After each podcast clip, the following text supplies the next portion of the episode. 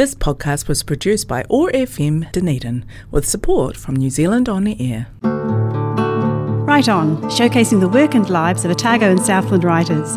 Tune in for news and interviews with your local writers on the second Wednesday of every month from noon till 1 and repeated the following Sunday at 11am. Right On with Vanda Symon, brought to you by the New Zealand Society of Authors and kindly sponsored by the great team at Otago University Press. The university bookshop is evil because it tempts me so with its otherworldly, picture perfect, just smell those books and breathe atmosphere. With its staff who entice me with, oh, look, have you read this? Or have you seen that? And we know you need this. With its cruelly situated right at the front so you trip over at New Zealand new releases table. And worst of all, worst of all, with the irresistible treasures in Book Lovers Corner. The university bookshop is evil. You have been warned. Good afternoon and welcome. You're listening to Otago Access Radio and Right On with Vanda Symon, which is the show of the Otago Southland branch of the New Zealand Society of Authors and sponsored by that fabulous team at the University Bookshop. Listen in as we get to spend the next hour delving into that wonderful world of books. Neville Peat is a Dunedin writer who's written around 40 books, um, non fiction works covering a vast array of natural history and environment and conservation issues.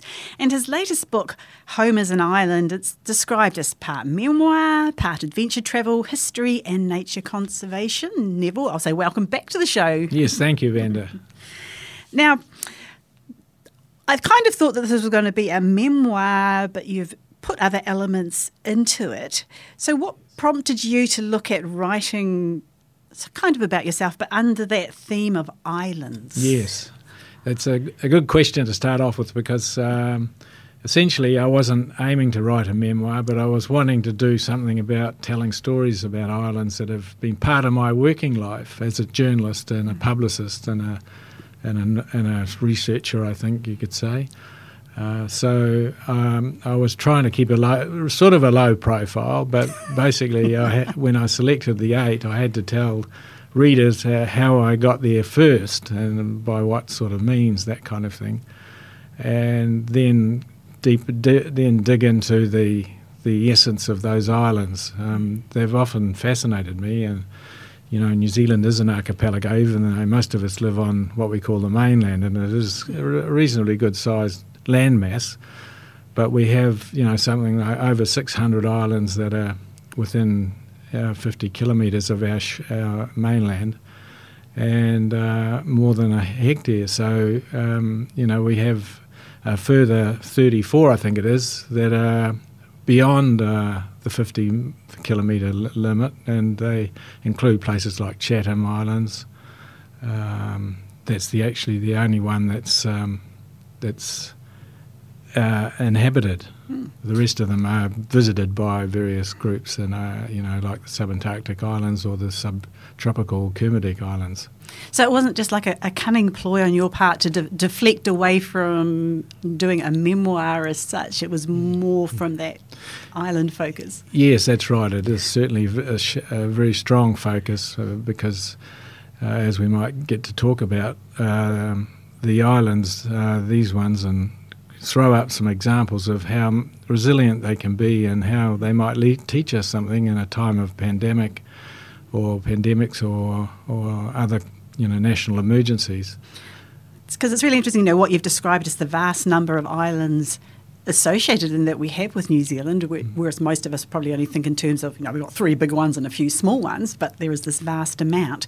So, what, you know, for New Zealand and in that context, what is the actual importance of these outlying islands? Well, they, they contribute, collectively, they contribute to an enormous uh, economic, exclu- exclusive economic zone and we have got the, about the fourth largest in the world actually as a result of the reach of these islands like Chatham's, the Kermadecs, uh, the subantarctic islands, and even down into the Antarctic, of course. Um, and yeah, we just um, they're important in terms of uh, in terms of the economy because they offer fisheries. That's probably the first thing you think about it, and uh, they are you know they're very productive uh, waters because they range from from cold to sort of uh, cool temperate through that, and then into the warmth of uh, of the Kermadec and and the fisheries around there. Because it makes you realise that New Zealand as a nation is so long, and with our economic zones, actually covers a vast amount of Yes. area compared to other countries. That's right. And you know, when Thomas Bracken wrote those lines in our national anthem, uh, "Guard Pacific, uh, Pacific's triple star," he was talking about. I have to think he was talking about the three main islands, and including Stewart. But when you get to Stewart, they they kind of talk about the mainland or over the ditch or over the uh, um, you know the other side. Sometimes they use that term too to define their separation from from us as a, as part of the mainland. Well, they're not going to try and next themselves, are they? Yes, Now, in the first section, um, the book, you know, you were talking about on it's set on Stewart Island, Rakiura, in 1969, and you were a, a young whippersnapper reporter uh, with um, the Evening Star. Now, looking back on that, you know, you've had a long career in writing, um, yes. and coming into areas of conservation. Was this how you envisaged your career when you set out as a as a young man? Uh, probably not. I mean, I was uh, in, I was in raptures of uh, over the the, uh, the idea of being a journalist, a reporter, even a cub reporter on the Evening Star, uh, which um, which welcomed me in straight out of high school, and um, I'm very grateful for that. And uh, and it was a size of city and a size of newspaper that allowed a, a young journalist who was keen to to really develop, and so I quickly developed. So I had um, altogether ten years, not all of them in Dunedin, but uh, half of them probably in Dunedin and elsewhere, uh, working for newspapers. But I guess after 10 years of it, I thought, well, there are other things that I could be doing. And um, I kind of got away from that and went into my um, publicist era, I suppose you could call it, with uh, the New Zealand um, Antarctic Division of the DSIR that uh, gave me access to, um, to the Antarctic. Because one of the themes that sort of comes through in, in you know in your career and um, looking at the islands and what you've done is there always seems to be an underlying you know, environmental conservation theme to your work. Was this always a f- planned focus for, or interest from you from the outset, or did this come about because of your career path?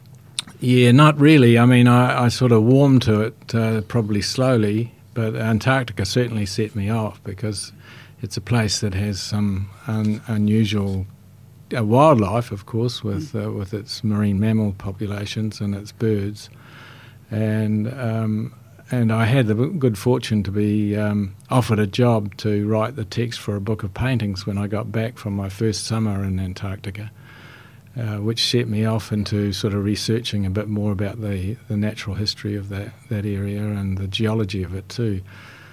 I had a job down there which I considered to be the best at Scott Base uh, because it gave me access uh, to the field work and to a whole range of uh, earth and life sciences.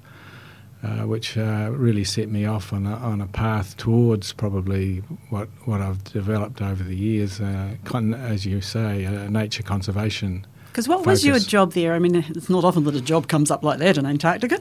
No, it's not. Um, and in fact, doesn't that job does not exist uh, these days. And and uh, people from the arts community are often uh, are invited to go for a ten day spell, not a four month one. Um, but I had the you know the lucky break of having four months uh, and two summers down there uh, consecutively, uh, and uh, I was uh, in a job which you know, I had two Olympus cameras, uh, one with black and white film and one with colour. I had a pile of notebooks, and off I went, you know, to write stories for New Zealand media about the research going on there and uh, and the base, the life on the base, and everything was all kind of new to us. Uh, everybody on the base, and probably only a couple of them had ever been there before. So we're all kind of thrown together and into a, a community and uh, it's not a place for loners. I can say tell you that. You know, you need to Be to a bit cosy. yeah, you you need to be kind of uh, uh, able to tolerate, I suppose, each other and, and get on with each other in order to to have that social cohesion. Because one of the remarkable things that comes through is, you know, some of the places you've ended up finding yourself that your career had brought you. So, in this book, Home is an Island, um, well, the list of islands that you do talk about throughout the book. So, there's, you know, Tiritiri Matangi, which is in the Hauraki Gulf, Kapiti Island, um, Anchor Island and Fiordland, Stewart Island, um, the Chatham Islands, Ross um, Island, which is Antarctica, um, Enderby Island and the Auckland Islands, and um, Tokelau. Mm. yes. of all places, because that you know is a New Zealand dependency. So mm. you know when I first saw it there, I sort of oh, actually that reminded me that was a New Zealand dependency. So no, which is a huge range of places that you've been. So what have been some of your um, highlight experiences? Oh, well, let's start with um, Tokelau, if you like, because uh, that was another publicist job. I was, I went from Scott Base um, to um, tro- the tropical, working in the tropics actually. Bit of a contrast. Uh, with the New Zealand Foreign Affairs uh, uh, Ministry, and my job, I had, I was by myself, the same in, in, in, in Scott Base too. Had the job to myself to produce words and photographs that that in, in the case of the of uh, of the Tokelau um, area, um, I I had to um, take off with the, with my equipment and write and and uh, write about the what was happening there. And Tokelau uh, is a, was funded uh, from the New Zealand External Aid Division, and I was the publicist for it by myself which um, was something of a challenge to me, but um, because all of the stories really were overseas, they were in, in the South Pacific and Asia and Africa and South America. And um, I, um, uh, yeah, Tokelau, I, I, had the good fortune to be able to get there two times in the time I was with Ministry of Foreign Affairs of Wellington. And the first time with the ship that goes out of out of Apia. It, to this day, it's going there now, and um, and the second time was a few months later with a seaplane that was testing the possibilities for a, um, for a service, an air service out of Apia and Samoa up to Tokelau Islands, which are to the north. And spread out, the three of them are uh, all atolls, low lying to the to the sea, of course and so I, I had that uh, opportunity to fly over and see what, what the islands would look like, and then um, and then land. It was it was a kind of a strange experience of um, because some of the folk in the in the in the villages on these atolls wouldn't have heard the plane land or land on the lagoon and then sort of roll up onto the beach. Uh, and there I was, sort of walking around like someone had come from outer space, I suppose, and, uh, and, and finding them right at home and doing their, their just their normal things. Whereas if you go in the boat, uh, in the in the small coaster ship uh, that supplied the islands and and and uh, carried people to and from them, uh, you you were greeted by most of the community um, because they were they rolled around on a monthly basis basically, and uh, so the the community turned out and forced to greet you and so on. But when you arrive in this plane and uh, you're walking around just like you've dropped out of nowhere. Got a few double takes, I'm sure. Yeah. yes, I did. Yeah, some nice uh, photography as well. You know, I, I loved carrying my cameras and in illustrating my own words. And it was interesting, you know, with the photographs of Tokelau, it sort of really brought home how um, vulnerable they are to yes. sea level rise or even just you know just the weather in general. I think there was a thing that most places the homes were like only three metres above sea level, above uh, no tide level, high yes, tide. that's right. Mm. Yeah, no, they're very vulnerable and. Uh, they've shown, and I think, the rest of the world. There's only the population's just on 1,200, I think, at the moment.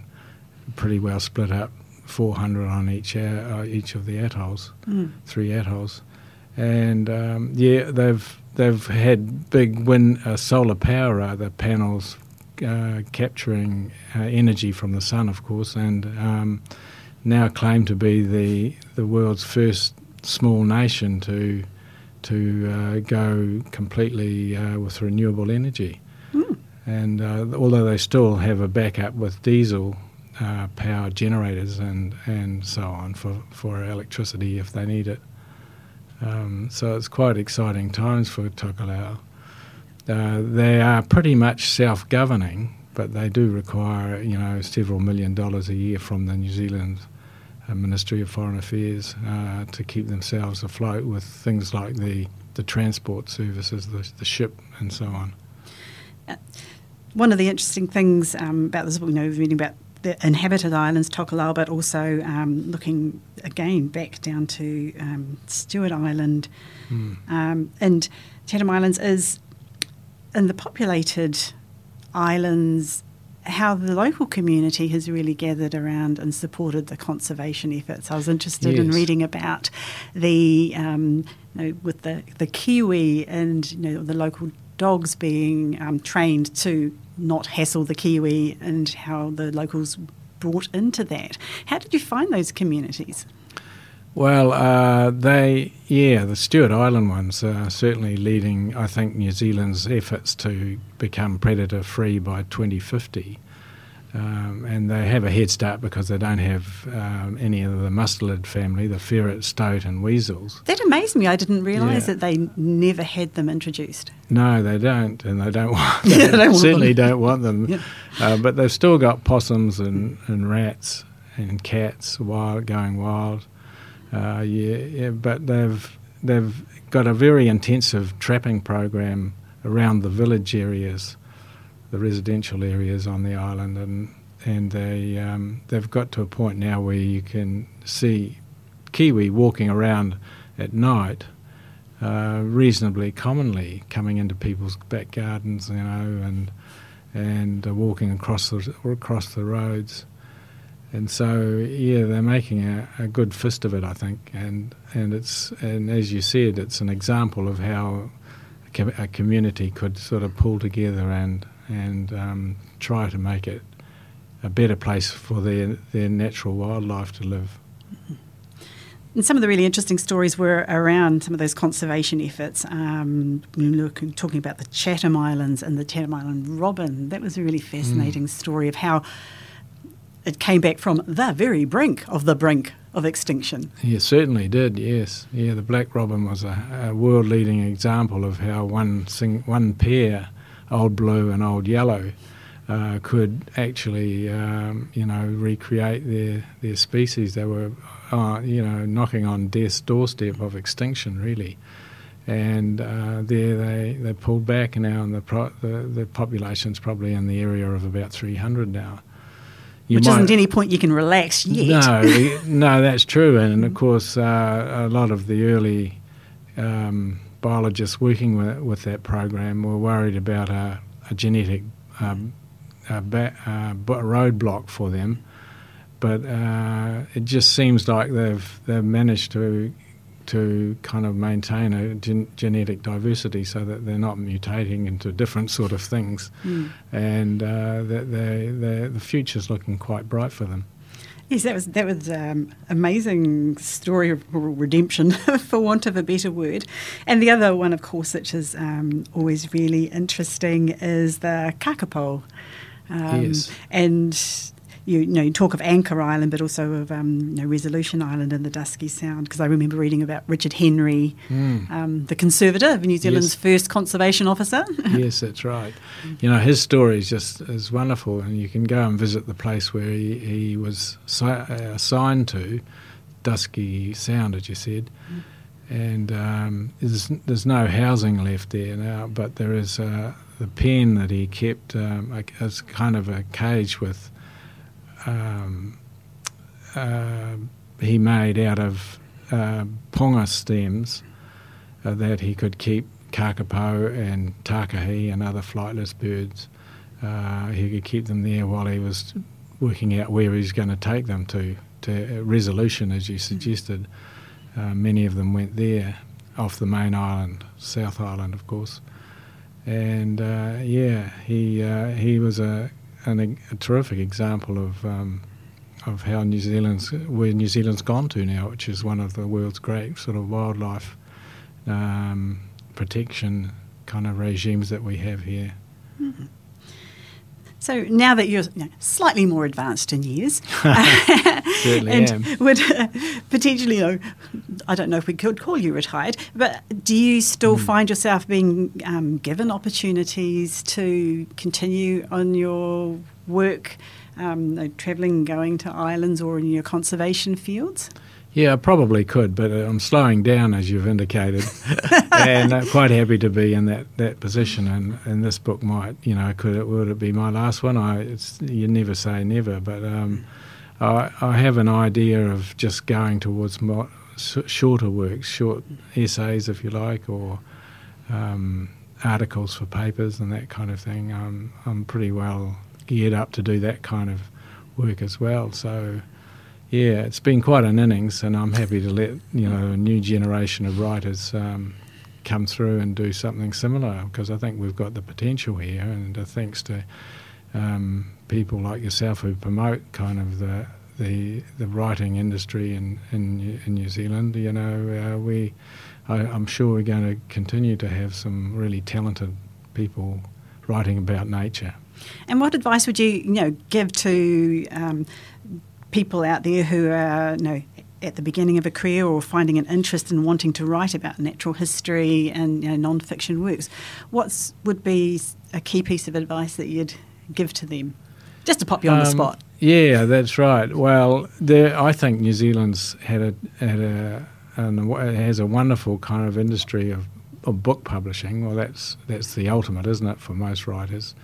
Um, and I've been glad to be kind of part of that and seen it kind of come and become flourishing with different kind of genres. Children's uh, obviously stands out very much so, and even your own field, Vanda, crime, crime writing uh, is developed enormously. You know, since uh, 1977, which is when my first book came out, um, and uh, I think you know there are a lot of opportun- even more opportunities now that we've gone to into a digital world, and you can have your writing, you can have your words kind of spread far and wide in an instant, really. Uh, I know, for me anyway, the printed word is still the the the ideal to, to aim for. Something and, about uh, turning a page. yeah, and the smell of the paper and the and the look of everything. There's, there's a tact, uh, um, tactile kind of feel to the to a book, isn't there? Uh, Mm. That that helps. Um, but yeah, I think I think New Zealand's still a, a very productive place for for people who want to write uh, in a creative way, whatever. That's great. Well, thank you so much, Neville, for coming on and talking about your book, Home as an Island, which I, you know, was a, a, a fascinating way to explore. Almost like a, a history of conservation uh, in many ways, and um, all the very best. Look forward to reading some of your shorter, more works now. Yeah, thank you, Vanda. We're going to take a short music break. We'll be back soon. Do do do do do do do do do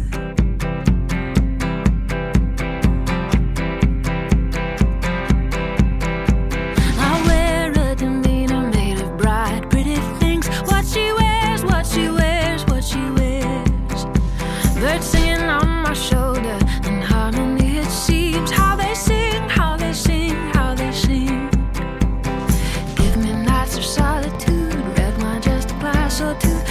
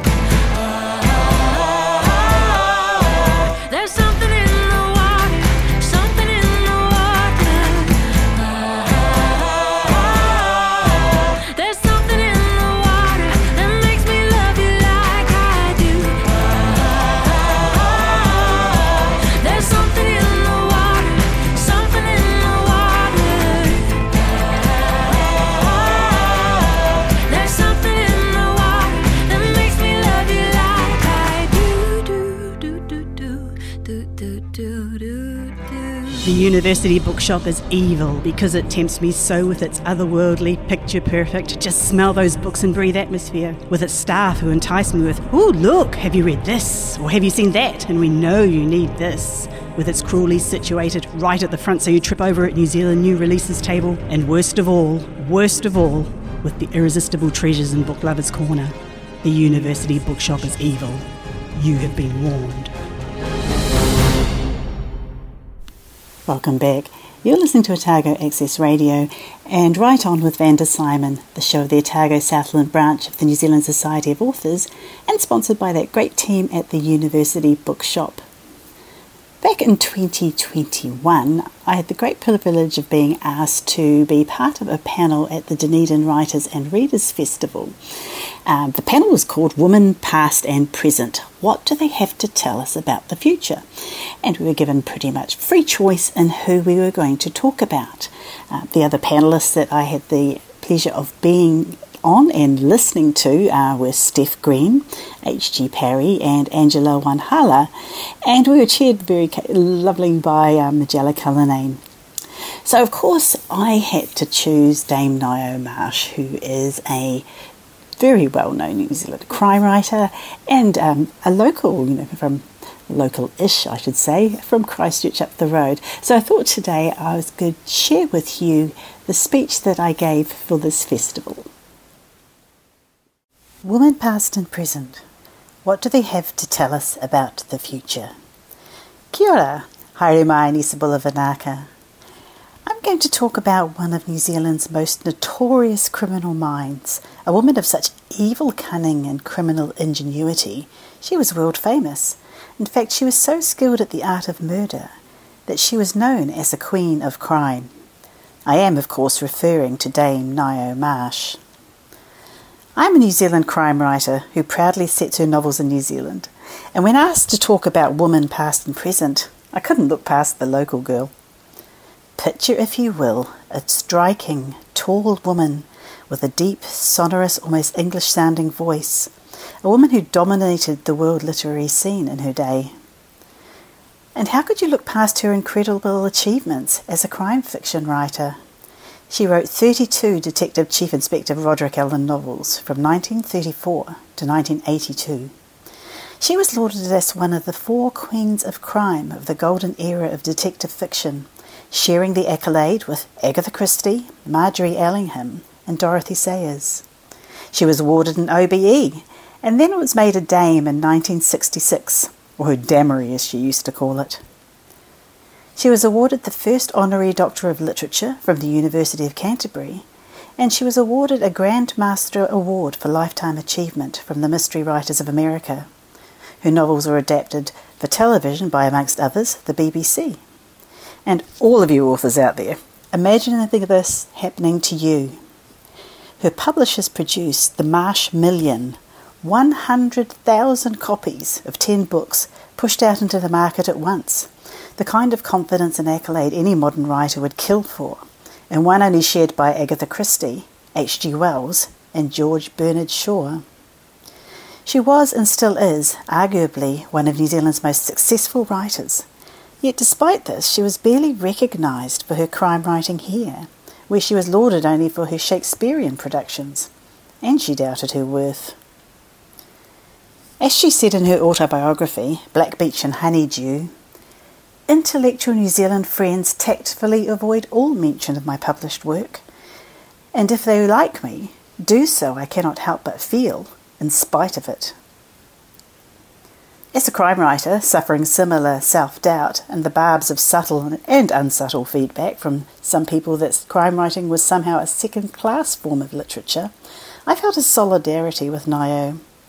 So much so that when it came to choosing a topic of research for my PhD, she was my first and obvious choice.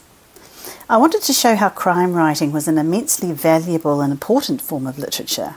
My I'll show you attitude flared up, and I thought, what better way to do that than to take the incredible woman from our past and demonstrate how incredibly clever Ngaio Marsh was. Or, as my mum would put it, I got my dander up. Another source of motivation was my sense of sadness that Ngaio Marsh seemed to have disappeared from New Zealand's collective conscious my generation and the younger generations appeared to be unaware of this extraordinary New Zealander. I hoped my research would in some way throw the spotlight on her again. So, how was Ngaio Marsh's influence so very, very important? She was a stickler for accuracy and heavily researched all aspects of crime for her novels. She didn't ever want to make a factual mistake in her works, especially as she had many friends who were in the medical, scientific, and legal fields. So, no, in her words, bloomers. And as the writers in the room will attest, that if you do make a boo boo, the readers will let you know. She called the expertise of those around her, quizzing her friends and colleagues about all things medical, scientific, or criminal. I had the pleasure of going to Marton Cottage, her family home in the Cashmere Hills in Christchurch, and being able to have a thorough look at her library. If you have the opportunity, for heaven's sakes, go. Ngaio Marsh House is essentially how she left it when she died, and you can imagine her there, happily ensconced, writing her novels, surrounded by her books, theatre memorabilia, and her beautiful gardens. Her library is fantastic, with books on everything from medical jurisprudence and police procedure Scotland Yard to true crime criminal cases, and drug trafficking. She actually made references to titles in her library within her novels, her characters discussing the books, little Easter eggs that made my nerdy heart sing. Her work was also incredibly nuanced and made a lot of social commentary on the day. It wasn't all light frippery and entertainment, oh no. It was exquisitely researched and observed commentary on the time. She fed into the public themes and paranoias of the day. For example, she discusses eugenics in her 1935 novel, Nursing Home Murder, in the lead up to World War II. Ngaio Marsh was also very self aware of the potential influence of her fiction, from copycat killing to her many references to the death penalty and consequences of murder. She poked fun at it, but I think it went deeper than that to her expressing an anxiety that someone may use her ideas, created in the name of entertainment, for evil intent. I know as a writer it's something that drifts like a dark cloud at the back of my mind. And you have to remember that this was before the internet, where Twitter and Facebook can hold such sway now. Back in her day, it was the printed word that had the power, and authors carried far more influence than they do now. That being said, it did, certainly didn't stop Ngaio Marsh from coming up with some of the most original and interesting ways of dispatching her poor victims. She clearly had a lot of fun conjuring up some very original ways to knock people off. Imagine being dispatched by a swinging Jeroboam of champagne, or meeting your maker by getting shot in the head after hitting a chord when playing Rachmaninoff's Prelude in C sharp minor by the booby trapped piano. Someone met their demise in a Rotorua mud pool another by transdermal poisoning by the delightfully named Slaypest. She was also renowned for her prose, which was elegant and witty, and her sharp and often hilarious character descriptions. She was esteemed as a writer first and foremost, but she also liked to poke fun in her books at the genre of detective fiction. You can understand how her writing became a hot favourite with the public. So, how does this relate to the present? Ngaio Marsh set a bar in writing style and accuracy that extends through to this day. She was a trailblazer in so many ways, even to marrying her detective Alleyn to the free thinking, independent, and successful in her own right artist, Agatha Troy. Today, her influence on the reading public is recognised through her name being given to our National Crime Writing Award, the Ngaio Marsh Award for Best Crime Novel. She always felt that crime fiction was seen as the poorer cousin of literature, so I think she would have been mightily chuffed to see her name on the award. I think she would have been even more delighted to see that in New Zealand having a national award for crime fiction has given it a sense of legitimacy and value, and it's added to the profile and mana of the New Zealand crime writing on the international stage. When Ngaio Marsh Award was first started over 10 years ago, you could count the entries on two hands.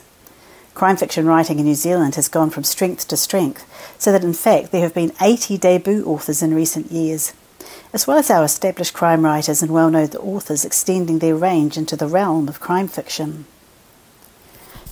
Crime fiction is no longer the dodgy uncle of literature. In fact, two recent winners of the Ngaio Marsh Award for crime fiction had also been winners of the Jann Medlicott Acorn Prize for Fiction and the Ockham Book Awards. This Mortal Boy by Dame Fiona Kidman in 2019 and Aue by Becky Manawatu in 2020. So, what does the example of Ngaio Marsh tell me about the future? Through the awards given her name, she has ensured the robust good health of New Zealand crime fiction into the future. The voices coming through in crime fiction are exciting, and we are being recognised on the international stage. But on a personal level, she continues to inspire this crime writer into the future. So, what lessons have I learned from her incredible example? Firstly, Story is vital. Just enjoy telling the story. Secondly, be accurate. She loved her research, she loved her science. Let it enrich your work. Thirdly, crime fiction is important literature. It can reflect and discuss society and its issues in a way that other genres can't. Embrace that. Fourthly, if you're not having fun, then why are you doing this? And finally, keep writing. Just keep on flaming writing. Ngaio Marsh was still writing novels until she died aged 82. I have a vision of future me in my 80s, gin in hand, probably dictating into some brilliant piece of software and enjoying the nefarious thrill of committing crime. That is our show for this month.